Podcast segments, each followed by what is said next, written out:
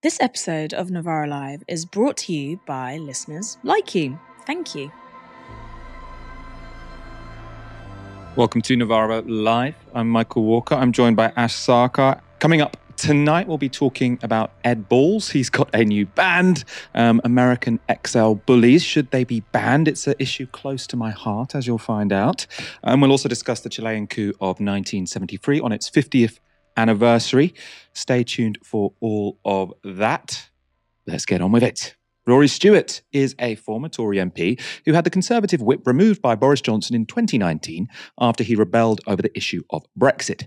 But speaking to Novara Media's own Ash Sarkar, he's waded in on another high profile politician to have the party whip removed, Jeremy Corbyn. I want to move on from Jeremy Corbyn, but I mean, it's kind of striking that he's another 2019 casualty, right? Incidentally, I think it's disgusting he was thrown out of the Labour Party. Just as I also think it was pretty peculiar that Boris Johnson kicked out two Chancellors of the Exchequer, six cabinet ministers, Winston Churchill's grandson, and the rest of us out of the Conservative Party. I mean, it's mad. Jeremy Corbyn, whatever you think of him, is a major figure who represents a very significant part of Labour history and heritage. He was the leader of the party. Why do you think Keir Starmer did it? I think he is running a very controlling business with about three or four people trying to micromanage the Labour Party. I think he lacks confidence. I mean, I I, I believe in politics as being about embracing difference and compromise and persuasion and conversations amongst different people. I was proud to be in debates on Afghanistan with Jeremy Corbyn. I listened to him carefully. Paul Flynn, I liked a lot. And I think that Parliament is better when it encompasses those people. Now, I don't think that's necessarily about the voting record, but I definitely think it's about voices and personalities. So the full interview will be out on Sunday with Ash Sarkar. Interesting comments there, though, from Rory Stewart. I mean, basically, that's what we say in our media, isn't it? It's, it's important that the Labour Party should be a broad church. Um, Jeremy Corbyn, clearly a significant figure. Yes, Keir Starmer won a democratic leadership election. He might have lied in it, you know, so that might question, uh, it might lead you to question the legitimacy of his leadership. But he, you know, he won that election. I think the Labour left were fairly willing to take on sort of junior roles in that coalition. How did Keir Starmer respond? He kicked out Jeremy Corbyn. Now Diane Abbott also gone. A purge, basically, of the left. Um, let's go to a, another centrist voice who had something to say about Keir Starmer's judgment this weekend. That was Andrew Marr. Here's what he said on a New Statesman podcast about crumbling Britain. We are all hoping that they're saying one thing before the election and will do something slightly different afterwards because we all know, we look at the numbers and we look at the taxation take and we look at the strategy and we know that they are going to have to do radical things if they're going to be a successful government that they are not talking about now for electoral reasons. So in a sense, we are all complicit in a certain dishonesty in British politics. Well, call it out, Andrew, if you want to. Oh, I just, I think I, I think I just have. I'm not. I mean, we are we are complicit. We we think that they're going to do more than they say they're going to do now. And if they don't do more than they say they're going to do now, I think they're going to run into terrible problems with growth in particular. I just don't see how we're going to be able to grow the economy without a much better trading relationship with the trading bloc next door. And I don't see how we're going to have a more uh, a fairer uh, economy in which ordinary working families feel that they are being treated properly, unless we look again at the tax system. Mm. And, you know, then there's all the other issues like the vast number of jobs which are going to be taken out quite soon by AI. I hope people inside the Labour Party are thinking about this and, and, and where those, where those people are going to work and how they're going to deal with the, the political and the economic fallout. I kind of slightly doubt it, but I really hope they are. I just think when they come in and they see this storm of problems coming ahead them, they're going to have to be much tougher and more radical than they, they're talking about at the moment. It's very interesting that this is now being said you know, very often actually in sort of the centrist establishment that Labour's plans don't add up, right? They, they must be planning to do something in office which they're not talking about now. Otherwise, it's not going to work, right? They seem to be saying we don't have to increase taxes because we're just going to get growth. Um, and that's how we're going to improve public services, or this magical idea of public service reform, which is suddenly going to make everything better, even though the problem is that they've been underfunded for 13 years, right? So it doesn't add up. I thought his point about, you know, one way to get growth would be a closer trading relationship with the European Union. Also interesting, something that the Labour Party don't want to talk about.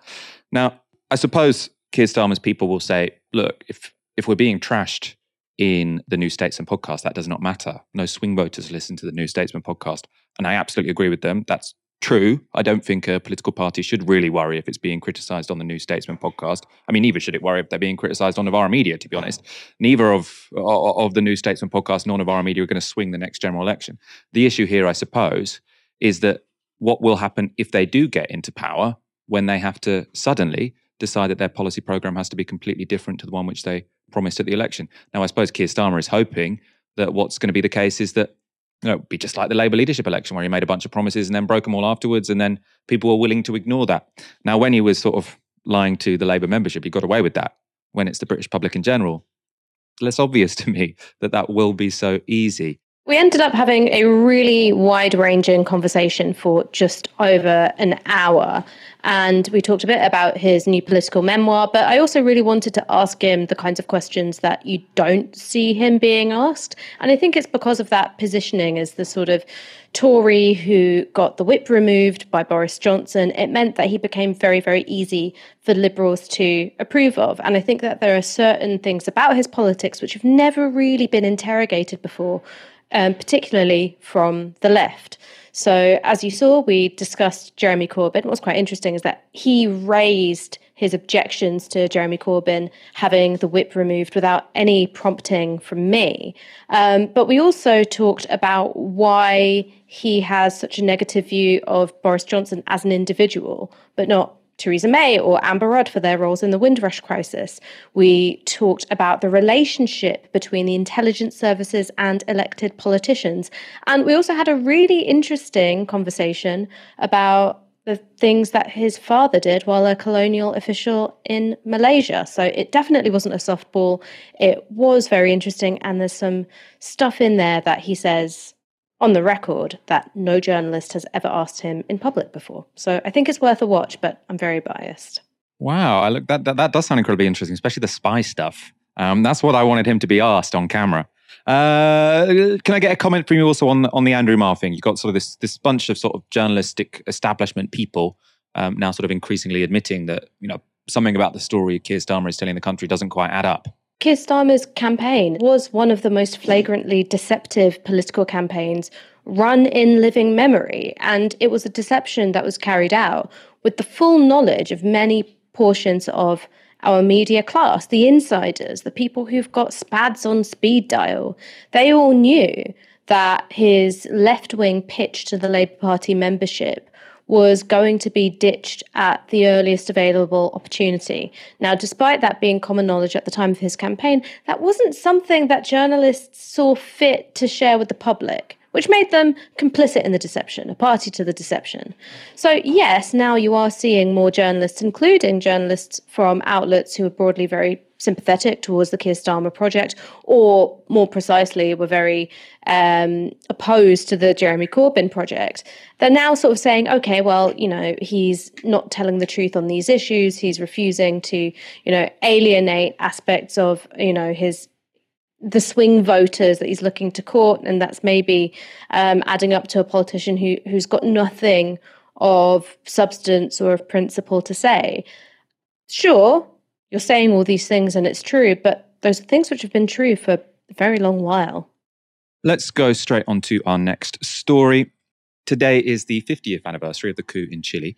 The military action that unfolded on the morning of September the 11th, 1973, brought an end to President Salvador Allende's democratically sanctioned transition to socialism in the country. Just three years earlier, Allende narrowly took power with his left wing coalition Unidad Solidar, promising a peaceful leftist revolution. It planned to carve a distinctive Chilean path to socialism, one that ran between the Cold War wings of the Soviet Union and the US. But from the start, right wing Chilean politicians and US interventionists were against that revolution, as were, crucially, the Chilean military, backed by Western powers.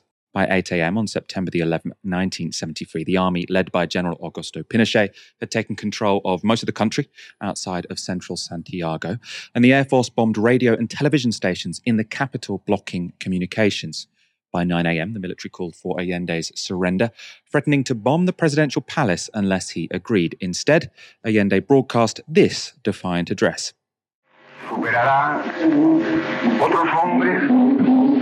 Este momento gris y amargo donde la traición pretende imponer. Sigan ustedes sabiendo que mucho más temprano que tarde, de nuevo abrirán las grandes alamedas por donde pase hombre libre para construir una sociedad mejor. ¡Viva Chile! ¡Viva el pueblo! ¡Vivan los trabajadores! Estas fueron mis últimas palabras tengo la certeza de que mi sacrificio no será en vano. In the early afternoon, Allende ordered the defenders of the presidential palace to stand down as soldiers stormed the building, while the Air Force bombed it from above. Allende then shot himself using an AK 47 gifted him by Fidel Castro, both refusing to flee the country or be used for propaganda by the military regime. The end of the Allende government marked the beginning of a 17 year dictatorship in Chile, as well as a reign of terror for leftists. Immediately after the coup, 40,000 workers, students, and artists were rounded up and imprisoned in Chile's national stadium. Over the next three years, the number arrested across the country would reach 130,000. It's estimated that 40,000 Chileans were tortured over the course of the Pinochet regime. 4,000 were murdered or forcibly disappeared, some thrown from planes and helicopters over the ocean. Only 310 bodies of the disappeared have been recovered so far. Estimates of those yet to be found range between 11 and 1,500. A further 30,000 Chileans were deported, only to be monitored by security forces wherever they went. In total, around 200,000 Chileans were forced into exile by Pinochet's violent regime. This was Pinochet's justification for that violence. As far as politics are concerned, Chile will have to continue being what it has always been a democratic, freedom loving country with freedom to worship, to think, to work. Not a normal democracy. It must be strong to repress anything which might try to destroy this idea of democracy. That was overthrowing a democratically a leader to defend democracy and then not have elections for 17 years. Doesn't quite add up. In 1990, Chile did return to democracy with the election of Patricio Aylwin, leader of the center left coalition Concertacion. But during the transition from military rule, Pinochet was granted immunity in Chile, meaning he wouldn't face justice for his crimes, and he continued to exert political influence.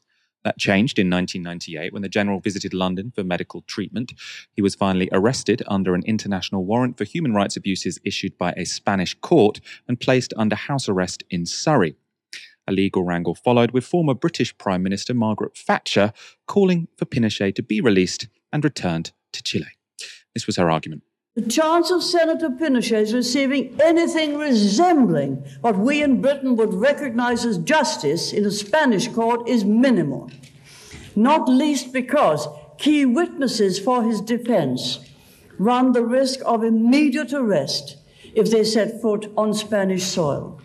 That's right. Pinochet couldn't be put on trial because the other torturers and murderers who might defend him would then risk being arrested themselves.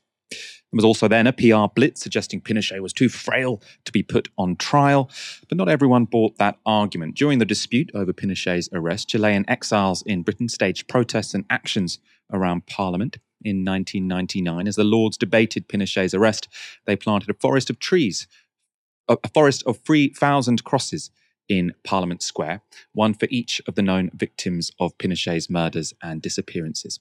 That action gave birth to Eco Memoria, an organization marking today's anniversary by planting 3,000 trees in Curacautín, southern Chile. Each tree marks a victim of the Pinochet regime, and the forest that will result is a response to the mass deforestation that took place after Chile embraced rampant neoliberalism in the Pinochet years. Miriam Bell Marco is a co founder of Eco Memoria who escaped to the UK in 1974.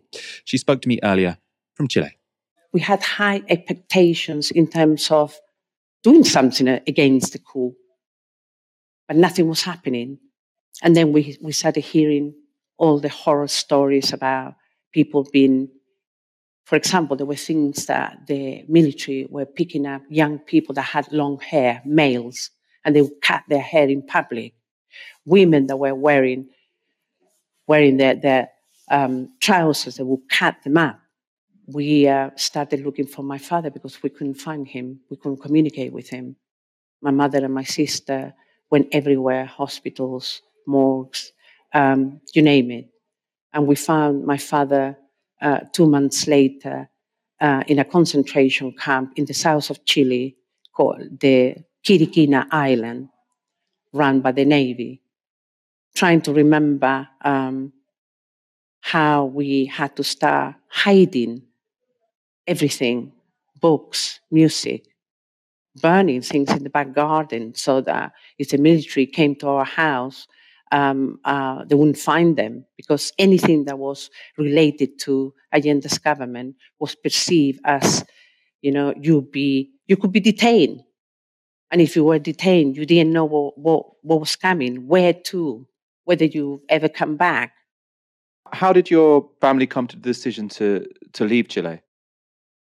Well, uh, in 1974, the DINA, the secret police, they came to our house in the middle of the night during the curfew, searching for me.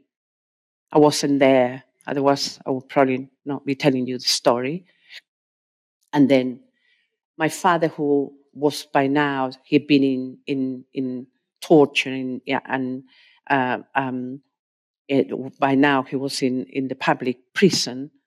He knew that, that there was no other way out but to get out of here. In fact, he said if hell did not exist, Pinochet created it.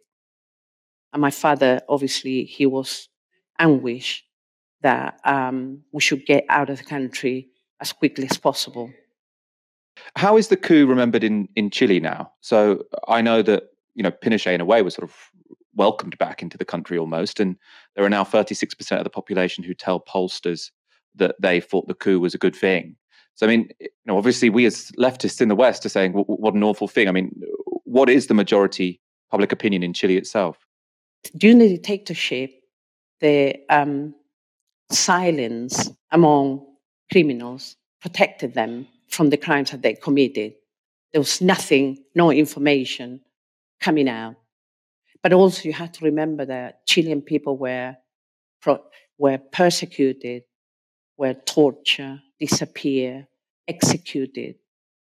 And 17 years of dictatorship don't pass in vain. During those 17 years, there was a very strong and ongoing resistance movement against the dictatorship. Today, for example, we are in the south of Chile, in Temuco, sharing uh, this commemoration with um, the relatives of the victims, as well as we are at the University of uh, the Frontera, UFRO.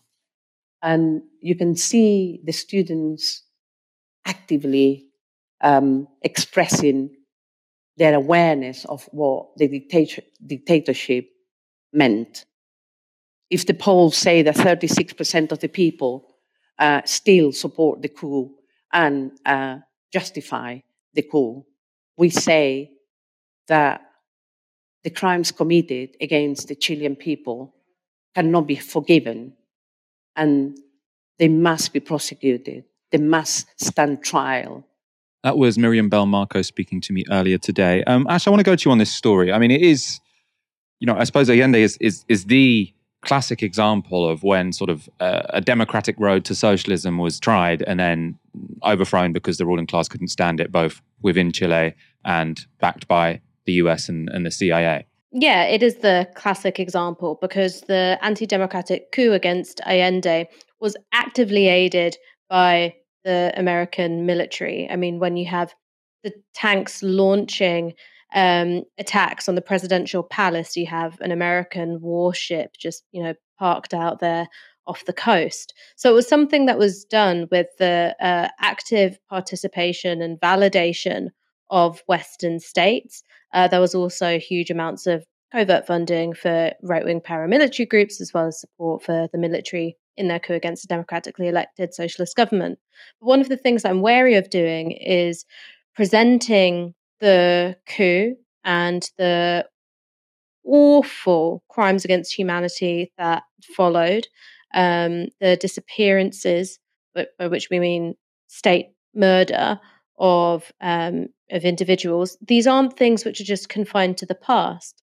So, of course, there are many families still reckoning with the losses that they experienced during that time. People whose loved ones simply disappeared into thin air and they don't know where their bodies are, they don't know where their remains are. But Chile is still gripped by the militarization of its police force.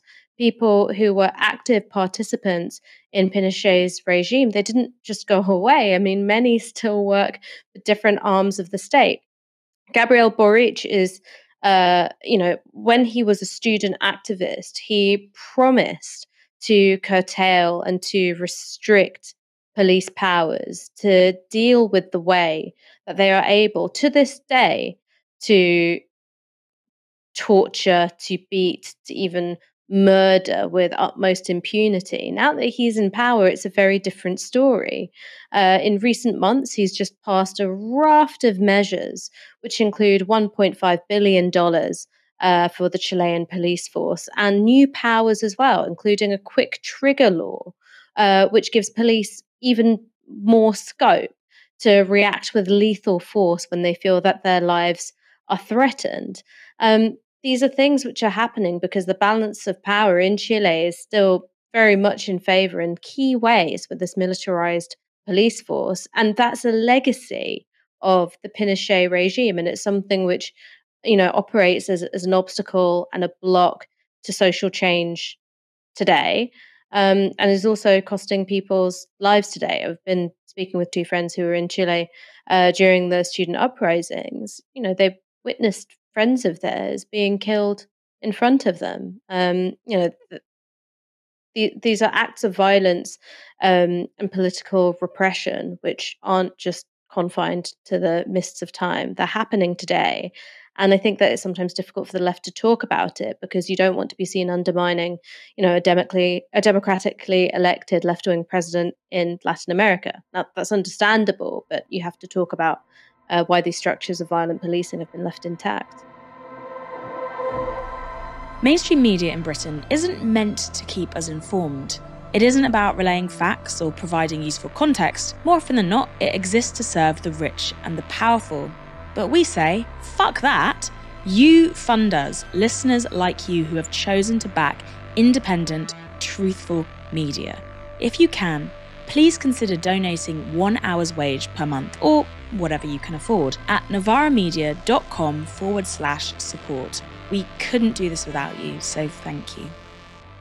Let's go on to our next story. The American XL Bully dog breed looks set to be banned. That's after a number of high profile attacks culminating in this scene in Birmingham on Saturday. Now, a warning before we show you this clip, it is pretty distressing.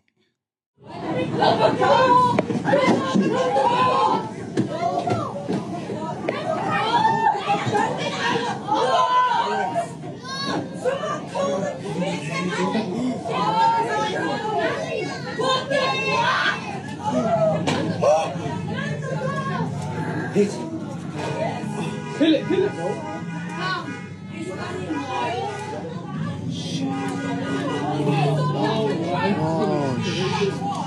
So, from reports, we know the dog attacked an 11 year old girl, and then two men who were trying to stop it. All three were taken to hospital. Worth saying, incredibly brave people um, who tried to to intervene, um, and obviously, you know, an incredibly vicious dog.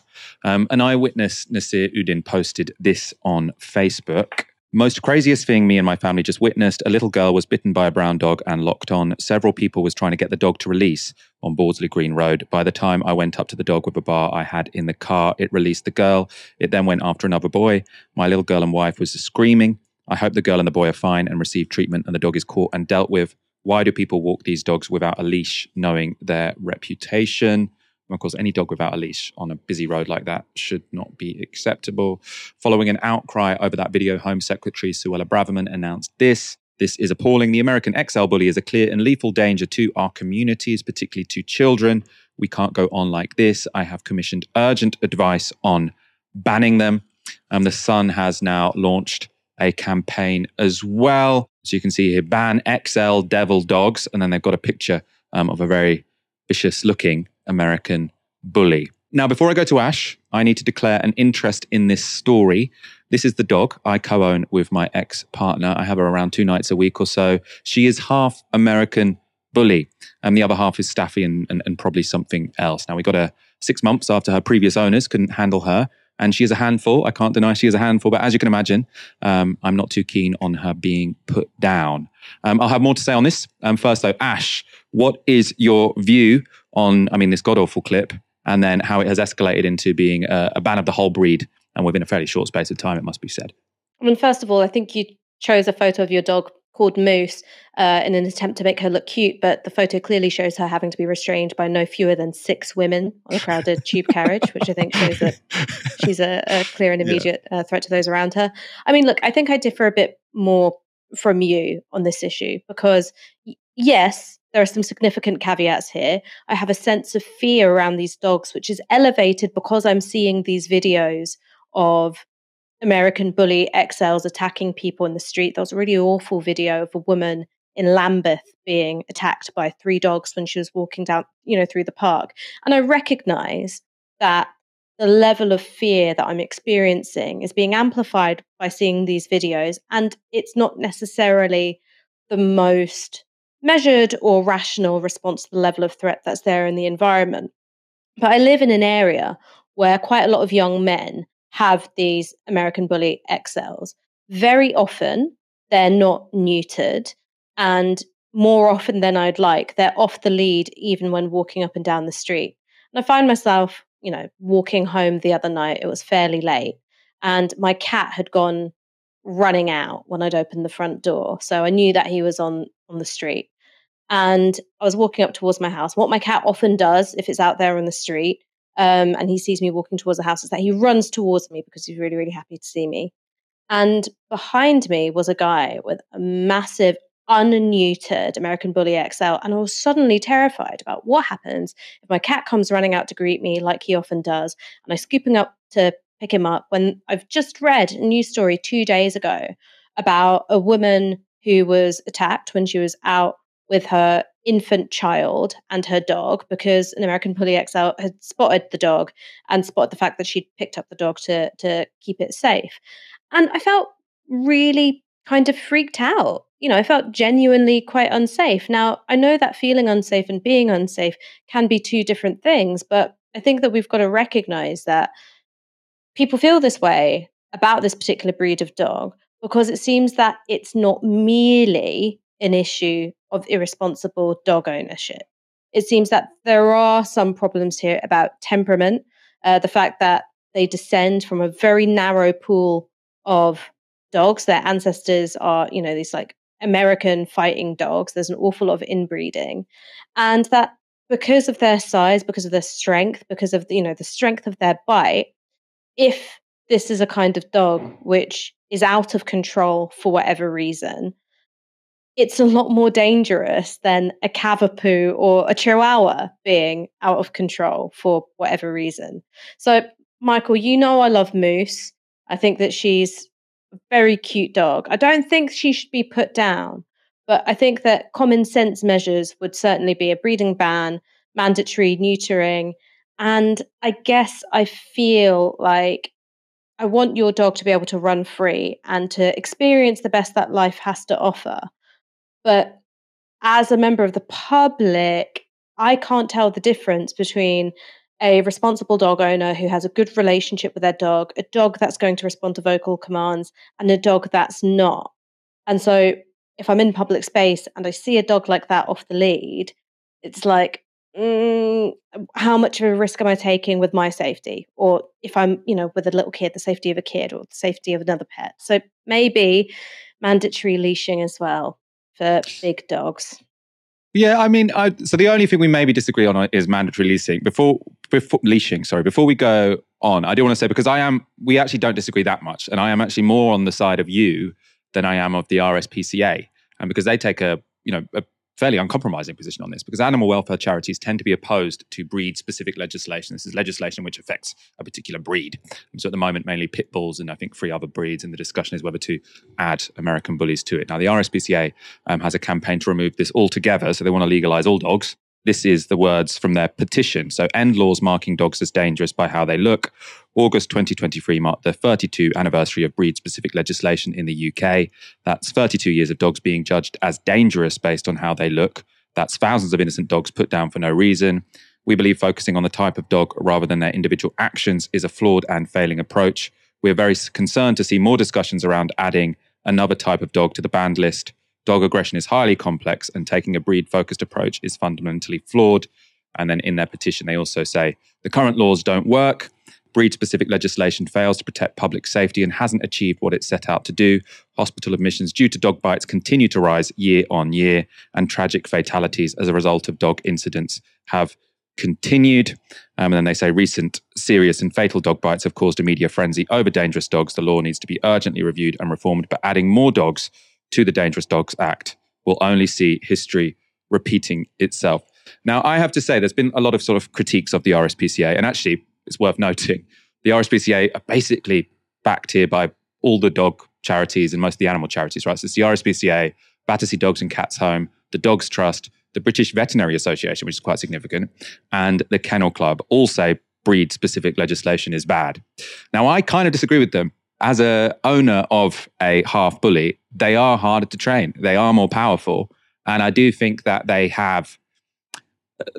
Basically, we were looking for a Staffy cross when we got her, and I think Staffies they have a similar reputation to the bullies, but they are they're a much older breed. I think they have been sort of bred with a you know a bigger gene pool. They are, I think, they are the best dogs. They're complete angels. Um, it used to be that Staffies were the dogs that sort of everyone got, and then it sort of moved over to bullies. Now, I think the move over to bullies has been a problem you know, I think if we got a dog again, we wouldn't get a bully because they are harder to train than the staffies. And I do think that it would be legitimate and actually necessary, to be honest, to ban breeding them. I would say mandatory neutering for all of them. Um, also, I mean, every dog in a busy place or public place should be on a lead, especially a big dog. I suppose the only way I disagree with you, Ash, is I do think that there is a difference between saying we need to end the production of these dogs I don't think there is any real downside to people when they get a dog saying, well, I'm going to get a staffy instead of a bully, and then it will be less of a risk.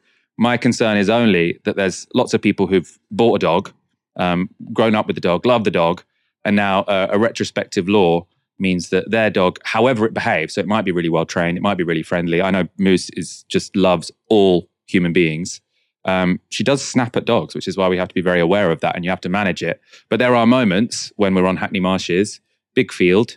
There are other big dogs around, and they all get to run around, expend some energy, have a good time. And y- you can manage that by looking around. Is there, you know, I, I never ever worry that she's going to harm a person. But if there is a, you know, a mum with a young child, I'll say, Moose, come on, you know, don't go over there or come on the lead or whatever. Um, so I do think that I, suppose what I what I'm saying is that because people brought up dogs in good faith, I think this sort of public drive to say I'm not saying you're saying kill all those dogs, but the sort of public drive to say the interest of these dogs and these dog owners is completely irrelevant because they are a public menace is is a little bit harsh, especially when it's based on you know a video and a you know a few incidents. But here's what I think the decision is, right? You've got a choice, I think, between some kind of licensing and registration system for dog ownership. And that might not be for all dogs, it might be over a certain weight. So I know that in Spain that there are special rules that kick in once you have a dog that's heavier than 20 kilos. They've got some dangerous dog legislation which covers a few breeds, but to the best of my knowledge, I don't think it names the breeds in the legislation. Um, so it means that they're less tied to appearance based characteristics, which is one of the reasons why the Dangerous Dogs Act in this country has proved so unworkable. Um, because American Bully XLs, even though they fit the spirit of what the legislation was trying to rule out, because the legislation is tied to this like one article from the 1970s and it says we will ban dogs that look like this American Bully XLs don't fit the bill. And so that's why you've had this, you know, increased prevalence of these dogs. I think that's something like that Spanish style system where you do have to have um, some form of licensing for dogs particularly heavy and rules which kick in for when you've got those dogs. That's one way in which you can control uh, the spread and the ownership of dogs, which can be potentially dangerous. Or you can have what we've got now, which is basically an unregulated market for buying dogs. But in order to try and prevent the most dangerous breeds falling into the hands of owners who can't control them, you've got some bans on what dog breeds you can have. I think that that's the choice that we've got in front of us. And like I said, I'm a cat owner. I literally don't have a dog in this fight. All I want is to be able to walk down my street or walk to the park without worrying that there is a dog being owned by some young guy that's going to rip out my throat. I think that's fairly reasonable as an ask. That's very reasonable. That's very reasonable as an ask. And as I say, like dogs should be on leads. And I, I mean, I think where you let off your dog should be, you know, dependent on how big the dog is. So I think big, big empty field, you're probably going to be fine with a big dog. Small little park, probably keep it on the lead. But I suppose uh, uh how these d- laws currently work, let's say, is essentially that if you've got a banned dog, it can be picked up by the police. They take it away. I think actually they might be obliged to take it away. They take it away. There is a judgment about whether it's dangerous or not, which to me sounds like it's probably going to be quite arbitrary because a dog sort of in a pen is going to be quite stressed out anyway. And then if they judge it to be arbitrary, I think they kill it on the spot. And if they don't, they give it back to you, but you have to keep it on a lead with a muzzle its whole life. And I suppose if we can all design our sort of ideal, fairest policy that might be around, but if you've got thousands of people who you know have these dogs who are their best friends and many of them perfectly trained perfectly harmless who then get put down. I mean would you like i suppose bad legislation versus no legislation it's not a nice choice to have to pick between but where where does one position ourselves on that spectrum? What do you think? Okay bad legislation or no legislation when it comes to dangerous dogs i'll take the bad legislation. Mm right? And that's because I believe that the value of a human life is worth more than the value of an animal life. I know that there are very many people who will disagree with me, and I do respect that as an opinion. I don't think anyone would disagree with that opinion. I think the the issue. So where I would come from this, and actually, to be honest, I I probably agree with you. When, if it's bad legislation versus no legislation, I probably would go with the bad legislation. As I say, I think they should stop breeding these dogs. I think people should go back to owning staffies instead of bullies. But I, I suppose what I object to is when people say what we're valuing is people over dogs, because my concern with the mass euthanasia of shed loads of bullies is you've got lots of bullies whose owners are so committed and in love with those dogs that you're kind of taking away a family member and killing it. And so, you know, the utilitarian in me thinks that that should be taken a bit more seriously than maybe it is being taken by some in favor of no no I, I, I absolutely do take that seriously. I really do. I suppose for me there's a key question here which you haven't addressed michael which is how intrinsically dangerous are american bully xls because like i said they've got a pretty narrow gene pool that they're being drawn from. They're descended from fighting dogs which are bred for aggression. And it's obviously really hard to tell when you read these media stories but some of these quite horrific dog attacks, not all of them have been from really young, really inexperienced, you know, really irresponsible owners. I mean, there was that tragic case of a young woman who was out walking uh, multiple dogs, and the suggestion is that she was actually killed by her own American Bully XL. Now, she's a professional dog walker. She's clearly someone who was experienced with dogs. Uh, this was clearly a dog that she, you know, trusted and had a very good relationship with. And yet, you know she she died because of that dog um, and so i do wonder is there something which is inherently more reactive more aggressive about american bully xls that means that even people who are very responsible very loving very experienced dog owners aren't able to adequately manage that risk I suppose there's two questions there. So, are they inherently more dangerous than other dogs? Absolutely. I think, you know, we didn't know that when we got the dog, but looking at the statistics since then, Absolutely. Also, she is more reactive than most other dogs. Now, as I said, never aggressive towards people. I'm um, never harmed anything, but they are intrinsically more dangerous than other dogs. What I'm saying is we need to say how dangerous are they? Absolutely. So it's a it's basically a, a cost benefit. What is the the cost of euthanizing thousands of dogs to you know people's emotional well being when they sort of brought them up in a you know in a good faith way? They bought a dog when it was legal. They're in love with the dog. You can do, do you mass euthanize them all to avoid the risk of that one generation of dogs causing some damage? Or do you say, actually, we're going to manage the existence of these dogs instead of killing them all? And I think basically, if you if you're new to them all, and then all of them are, you know, all of them will be fairly old soon. So Moose was a bit crazy between one and two. We kept her on a lead between one and two. Now we let her off a lead in big spaces, and she's fine. But I think it would be the case that if you're new to them all and don't kill them all, then you would end up with bully attacks basically ending um, or declining immediately and then ending within a couple of years because you'd only have old neutered dogs, which aren't particularly dangerous to anyone. I mean, look, I agree with you. The bit where I think that maybe I don't is potentially around uh, mandatory leashing and muzzling. That's not a life that I want for a dog, right? And it's not something that I take casually. Very impoverished experience of life for a dog. Um, but I think maybe I feel a bit differently from you about that, simply because, again, it's really difficult to tell who a responsible owner is, who isn't, who's got good voice control over their dog, who doesn't. So I think off the lead in big empty spaces, sure, but parks where there are other people, other dogs, you know, leashing, unfortunately. What you do, well, we won't go on about this too long. What you do with a big dog is you see other big dogs and you're like, do, does your dog want to play with my dog? And then they play and they run around and it's gorgeous. But I would settle for leashing and muzzling if it meant that they don't all get mass euthanized, which I do think is probably actually the most likely scenario at this point. I actually, I actually very quickly have a big dog story. It's very, very quick. So my brother-in-law has a dog. It's called Bill. He's beautiful. And he is a mix of all the scariest dog breeds. So there's a mix of like Mastiff, Great Dane, Rottweiler, Cane Corso. So this is a big fucking muscly dog. Um, and he is a very, very energetic dog. He's very sweet. He's never been vicious. He's never been aggressive. And the good thing about my brother in law is that he's very sensitive about how other people perceive the dog. So, you know, walk around. Um, if there are people anywhere in eyesight, straight back on the lead, not because Bill's going to do anything, but just because it's a way of signaling to the other person, hey, I'm a responsible dog owner.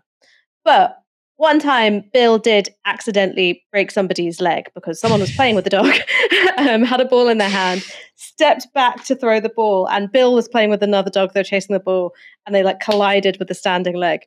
And I think that's an example of how like the problem isn't necessarily always aggression, and that is just kind of a freak accident. But it shows that even though you're doing all the right things and you're exercising the dog and you're very, very cognizant of where other people are, a big, muscly dog, because they don't have great reflex control and not great at understanding where they are in space and like what the risk of, of their behaviors are. That's an example where someone like got really quite hurt. The person whose leg got broken didn't hold it against the dog at all, by the way. Like Well, that, I mean, the He- he issue there is that that would that would apply to all big dogs, right? Because I, bullies are definitely more inclined to be like genuinely aggressive than other dogs. Um, but all big dogs can run into someone and break their leg. well, That's yeah, just about being and- smart about where you play catch with the big dog. Yeah, and look, I'm not I'm not saying like put the dog down. The thing I'm saying is that like there are all sorts of risks associated with having a big dog. Mm. And I think like when you see it with like American Bully XL ownership, I think that people can be quite casual about what those risks are, or even have a, a sense that they really know what the risks are and and they don't. And they'll step back trying to throw a ball and that big furry ball of muscle is gonna whack into your tibia. Yeah, that would be an argument for licensing all big dogs. I just want to, I just don't want my dog to get killed by the state. But um, I know there are lots of strong opinions about this one. We'll move on from this story. Daniel Khalife may have not got further than Chiswick after escaping jail, but GB News' Martin Daubney couldn't even get to the end of his auto cue. First, it's the news headlines.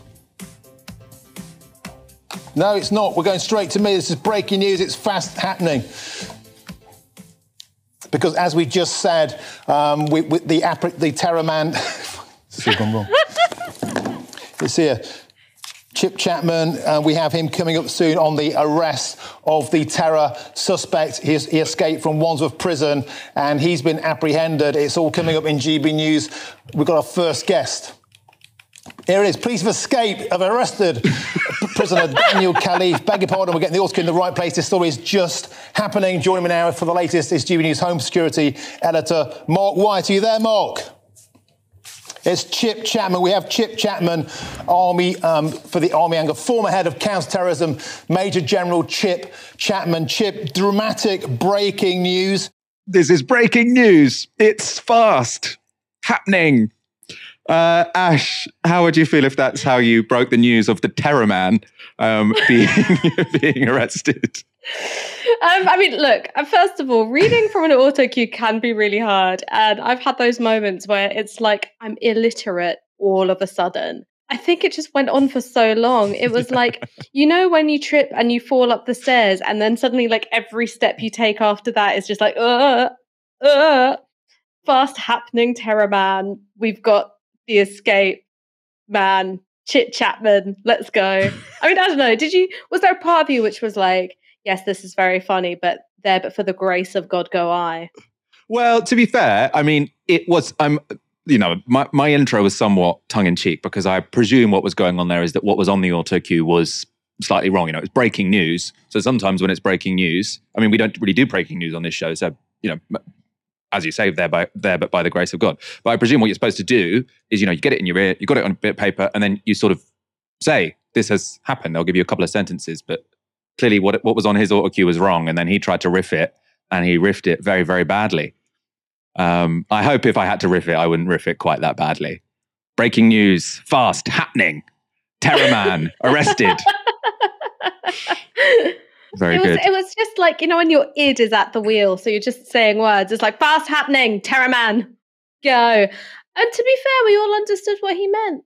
I do want to get some brief comment from you actually on the Terror Man um, because he didn't make it further than Chiswick. Now, to me, that, you know, on Friday's show, me and Aaron discussed this at length. I was saying there's sort of two options. One, this guy is a, you know, an asset working with the Iranian security services. And the reason he was able to escape this prison against all odds is because he had a really vast criminal network essentially behind him. And that would suggest that as well as having a plan to leave the prison, he would also have a plan to leave the country within about 12 hours. The other option was that he was just a chancer who wanted to be famous, somewhat deluded, maybe had sent a few emails to the Iranian security establishment, a bit like when Paul Mason emailed that MI5 person because he thought, I've got information for you, and the MI5 person didn't really care. Um, and he's just a bit of a chancer, got a bit lucky. That would suggest he was still not too far from the prison. Does this probably mean we can assume that it was the latter of those, that he was a bit of a chancer and, and not necessarily a, a fully paid up agent for a foreign state? It sort of puts him in the maybe he's just some guy category. I mean, on Friday morning, I was doing BBC Radio 5 Live along with a former news editor for Sky News. The guy from Sky News, he had it in his head what the story was. He was like, there was inside help. London's crawling with Iranian assets. You know, he might be out of the country by now. And I was listening to all of that and I was like, yeah, no, that is that is one possibility. But another is that he's just some kid who could also take advantage of the fact that it's not a particularly well run prison, it's understaffed, it's overcrowded, clearly cultivated trusting relationships with, you know, decision makers within the prison who would, you know, determine whether or not he's working in the kitchens or he's under, uh, you know, a, a lot more tighter security. And we just don't know. You know, we just don't know. All we have is that he's a terror suspect who managed to escape from prison. So it's one of those things where, like, I find it quite funny because you interact with journalists sometimes. And when you say, hmm, I think that this might have been what happened, they'll be like, well, you can only say what you can prove. You can't prove that. So anything which runs counter to establishment narratives, like, can't prove that, can't say it. But when it's something which activates, I think, what some of their um, political beliefs are, their sense of what constitutes a threat, where threats come from, then suddenly there's a very low burden of proof. You just have to be like, London's crawling with Iranian agents, must be one of them. Job done. Let's go to our final story. There is a new band in town. They're called Centrist Dad, and they made their debut this weekend in North London. I am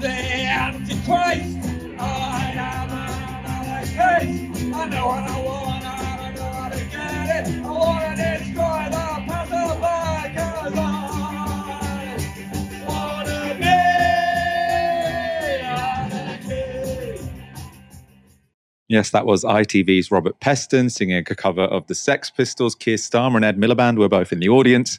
And though it was difficult to make out in that clip, Ed Balls was on drums. That was in a street party in North London yesterday, the York Rise Street Party. That was the debut gig of Centrist Dad with um, Peston on uh, vocals. I was on the drums. Um, John Wilson, Chris Taylor on bass and guitar. We played the Ramones, the Clash, and Did the that Smiths. very not to go. You Yeah. know why they're called the centrist dads? You have to explain it. So Corbyn reference, isn't it? And that is not why What? Why are we're you calling it. What? I'm just saying that you know there, there, there were people who who um, who did use that phrase Right. um, to attack people who were sceptical of Jeremy Corbyn. We chose it because we are all dads. It is the most and we are all, you know, You're centrist. Yeah, that was the most centrist and dad how- thing and- I've ever and how many of your middle of the road. It's a very, very defensive reaction there from Red Balls. And I thought if you'd sort of named your your band Centrist Dad, you're kind of embracing that idea, right? Yes, it was a phrase that was coined during the Corbyn years. And yes, you know, Ed Balls could say, Yes, I'm celebrating that. We were right all along, blah, blah, blah, blah, blah. He's like, No, we're not called Centrist Dad because Corbynites call people Centrist Dad. No, it's completely it's because we're centrists and we're dads. Mate, come on, it's a bit of bit of fun, I thought. Ed Balls hasn't just been getting cozy with political editors, but also former chancellors. Welcome back. We had the inflation numbers this week. Everyone said that was good news for Sunak. But are we talking about the wrong thing? Is Westminster now focused on yesterday's issue? We know from the early 1990s, the last time we had that repossession, people losing their homes, the politics of that is that it lasts forever. What kind of idiot did this? If you are behind in the polls, you need to change course. I thought that put us on the wrong side of the argument. I bumped into Boris Johnson last night. Where? Something people don't talk so In much politics, about. always assume. Welcome to Political Currency, our new podcast with George Osborne and me, Ed Balls, in our fancy new home. We've got to talk about political autumn, the rows in both parties about tax and welfare ahead of the general election. Michael Gove saying. So we've got a lot of Ed Balls there, Ash. Um, comments on either Centrist Dad, the new band, or whatever their new podcast is called. What's it called? Um, political political currency. I suppose a pun on money and politics. Um, are you particularly interested by either? Will you be uh, subscribing to either Centrist Dad or Political Currency on Spotify? I mean, look, let's first take the podcast. It's just a complete joke that these are two individuals that have made great hay about how much they disagree with each other. Whereas, in fact, Ed Balls, when he was uh, up against George Osborne as his opposite number, who was a Chancellor of the Exchequer, he accepted an awful lot of both the austerity framing and austerity policies. They're both people who are ideologically opposed to the socialist left, and they're both people who have embarked on, you know, various career second acts in order to launder their reputations. Ed Balls through light entertainment, George Osborne through well-paid speaking gigs at J.P. Morgan, uh, editing a newspaper, and then some more well-paid after dinner speaking gigs for J.P. Morgan. Um, so you couldn't put a you know Rizla paper between the two of them, let alone say that there's some kind of meaningful political contestation. It is just liberal technocracy, the podcast. And sure, that might be very interesting to some people, but I just I just don't think it is. It's just not interesting to me. Sorry. And as for centrist dads, I don't want to begrudge anyone their midlife crisis, but when you see people who have positioned themselves as roadblocks to social change in this country singing I am an anarchist, it's just kind of sickening, you know, and to not then um, be able to, you know, even be in on the joke you know, to get defensive. I just think you're the thinnest skin, like most rancid vibes people on the planet. And, you know, they were all at the one festival. I just wish the rest of the streets had gotten blocked off and that could have been their open air prison forever and we wouldn't have to deal with them. Sorry, let, us end on that note, Ash. Um, it has been a pleasure speaking to you this evening. I, I find it much uh, it's much nicer talking about controversial things on our show than it is on Twitter. So that was very pleasant. What I'll say is that it's very odd that your dog is called Moose and my cat is called Musa. Um, and my cat has never mauled any children, despite not liking them very much. So, tabby cats, very good option if you're worried about not being able to control an American Bully XL. You, you, you made that sound like my dog has mauled children. My dog loves children. She doesn't love anything more than hanging around with a toddler. Obviously, you know, I, would, I don't introduce her to toddlers without the parents saying, "Can they hang out with your dog?" But when they do, she's bloody lovely. Uh, but anyway, we won't go back to that policy debate. Um, thank you, everyone, for watching this evening. This show will be back tomorrow from 6 p.m. For now, you've been watching Novara Media. Good night. This broadcast is brought to you by Novara Media. Go to novaramedia.com slash support.